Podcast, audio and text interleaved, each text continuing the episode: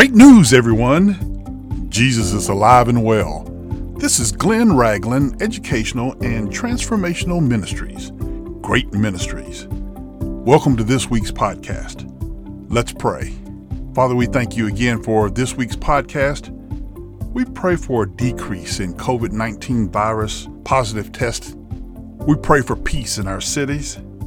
We pray for the supporters of great ministries and thank you for an awesome first year. We pray that your word will go forward. It will not return to you empty. It will accomplish what you sent it to do. In Jesus' name, amen. Welcome to this week's Great Ministry Podcast. Again, we are celebrating one year in existence.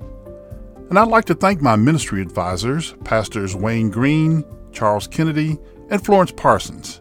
Also, thanks to my great ministry financial supporters and my faithful podcast listeners, as well as those who have shared the ministry. This has been an incredible first year, but my God is able to do exceeding abundantly above all we can ask or think, according to the power that worketh in us. Thank you, friends, for allowing the Word of God to be a blessing in your life. Now let's continue with the parables of Jesus. The parable of the wedding feast is found in Matthew 22, verses 1 through 14. It reads And Jesus answered and spoke to them again by parables and said, The kingdom of heaven is like a certain king who arranged a marriage for his son and sent out his servants to call those who were invited to the wedding. And they were not willing to come. Again he sent out servants, saying, Tell those who are invited, See, I have prepared my dinner, my oxen and fatted cattle are killed, and all things are ready. Come to the wedding. My friends, in this parable, God is the king, Jesus is the son, and those invited were the Jews. The wedding is an invitation to heaven.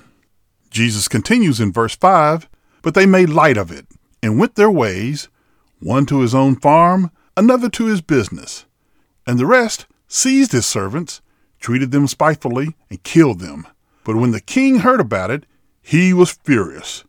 He sent out his armies, destroyed those murderers, and burned up their city.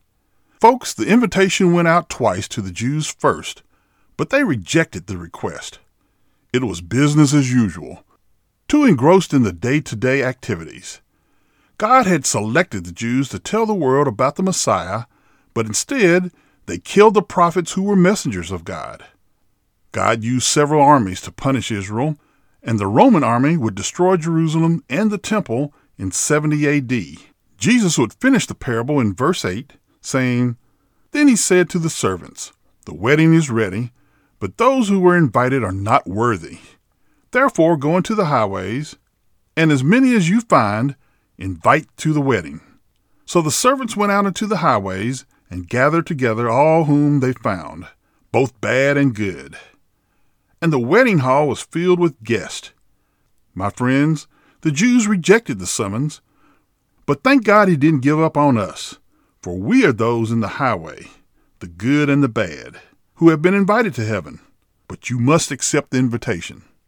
The parable of the ten virgins and the parable of the talents are both unique to Matthew's gospel. The parable of the ten virgins is found in Matthew 25, verses 1 through 12. The parable of the ten virgins is a parable about preparing for Jesus' return. Jesus relays this story about five virgins who took oil for their lamps and five foolish virgins who took no oil. As they slept, waiting on the bridegroom, he appeared at midnight. When the five wise bridesmaids refused to share their oil, the five foolish bridesmaids had to leave the wedding to buy oil. While they were gone, the wedding started and the door was shut. When the foolish virgins came back to the wedding, they said, Lord, Lord, open to us. But he answered with the five words nobody wants to hear I do not know you. Jesus has instructed his followers to watch, therefore, for you know neither the day nor the hour in which the Son of Man is coming. So, my friends, how do we get ready and stay ready for his return? First, we are to exemplify faithfulness. Our faith is certainly being tested in today's climate. Second, we are to recognize God's activity. Do you recognize God's hand at work? Allowing COVID 19, allowing civil unrest, allowing political strife, allowing churches to sit empty, allowing fires to burn unchecked, just so that he gets the glory. And yet man refuses to give him the praise due him. I keep hearing people talk about getting back to normal. Well, I've got news for you. There is no going back to normal. The third thing we should do to get ready and stay ready for Christ's return is to help people know about salvation. We are not called to rest on our laurels after we are saved. Jude 23 says, And some have compassion, making a distinction, but others save with fear, pulling them out of the fire, hating even the garment defiled by the flesh.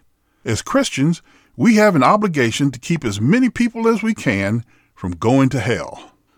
The parable of the talents is found in Matthew 25, verses 14 through 30. In this parable, Jesus is about to leave this earth, but before he departs, he gives each of us something. In the parable, a gold talent is worth $1.4 million in today's money. But what Jesus leaves a Christian with is a saved soul. How much is your saved soul worth? It is priceless. The master gives one servant five talents, one servant two talents, and the third servant one talent. The servant who was given five talents doubled his and turned it into ten talents. The servant who had two talents turned his into four talents. But the servant who had one talent buried his. When the master returned, he praised the first two servants, for they took what was given to them and doubled it. My Christian comrades, some of us have the ability to lead multiple people to Christ, while some may only lead a few. But if you take your God given abilities and don't use them at all, burying your skills, you end up like the third servant, chastised for being lazy. The two parables in Matthew 25 teach us to be prepared for the return of Jesus and to be good stewards of the resources he has given us, one of which is time. There are seven unique parables of Jesus found in Luke's Gospel, starting with the parable of the two debtors, found in Luke 7, verses 41 through 43. This parable is an answer to the statement made to Jesus when he was invited to the house of a Pharisee for dinner. The woman who was known to be a sinner, came to Jesus with an expensive bottle of perfume.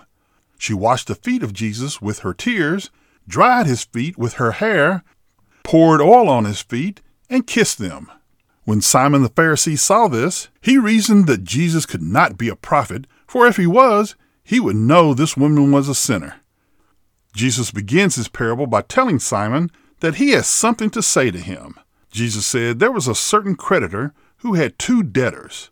One owed 500 denarii and the other 50. When they had nothing with which to repay, he freely forgave both of them. Tell me, therefore, which of them will love him more? Simon answered and said, I suppose the one whom he forgave more. And Jesus said to him, You have rightly judged.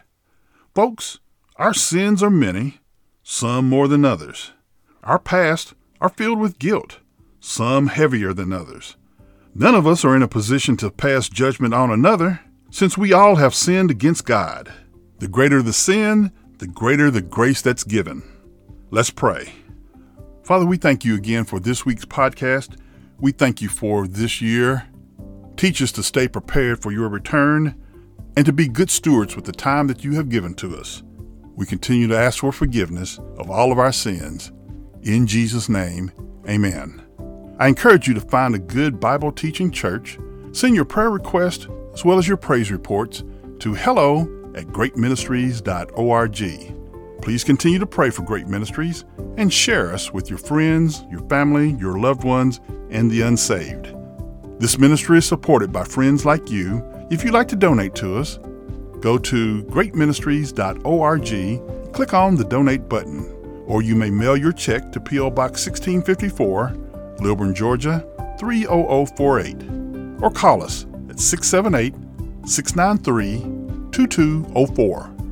Be blessed, stay safe, and have a great week.